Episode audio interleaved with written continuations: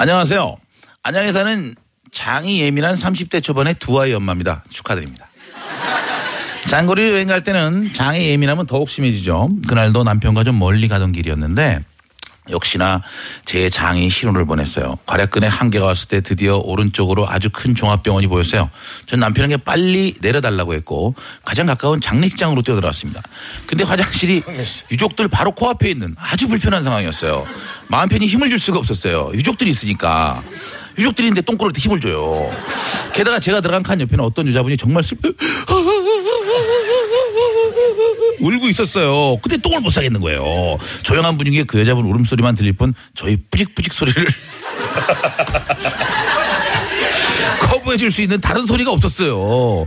변기 물이라도 내려볼까 하고 뒤를 돌아보니 손으로 레버를 눌러서 물을 내리는 변기가 아니라 자리에서 일어나면 자동으로 물이 내려지는 센서가 달린 최진식 변기였어요. 결국 저는 그 여자분 통곡 소리에 맞춰서 힘을 줬어요.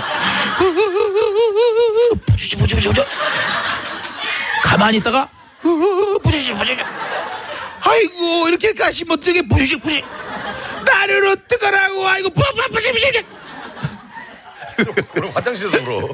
그러다 보니 그 여자분이 다 울고 나가실 때까지 함께 볼일을 봤어요.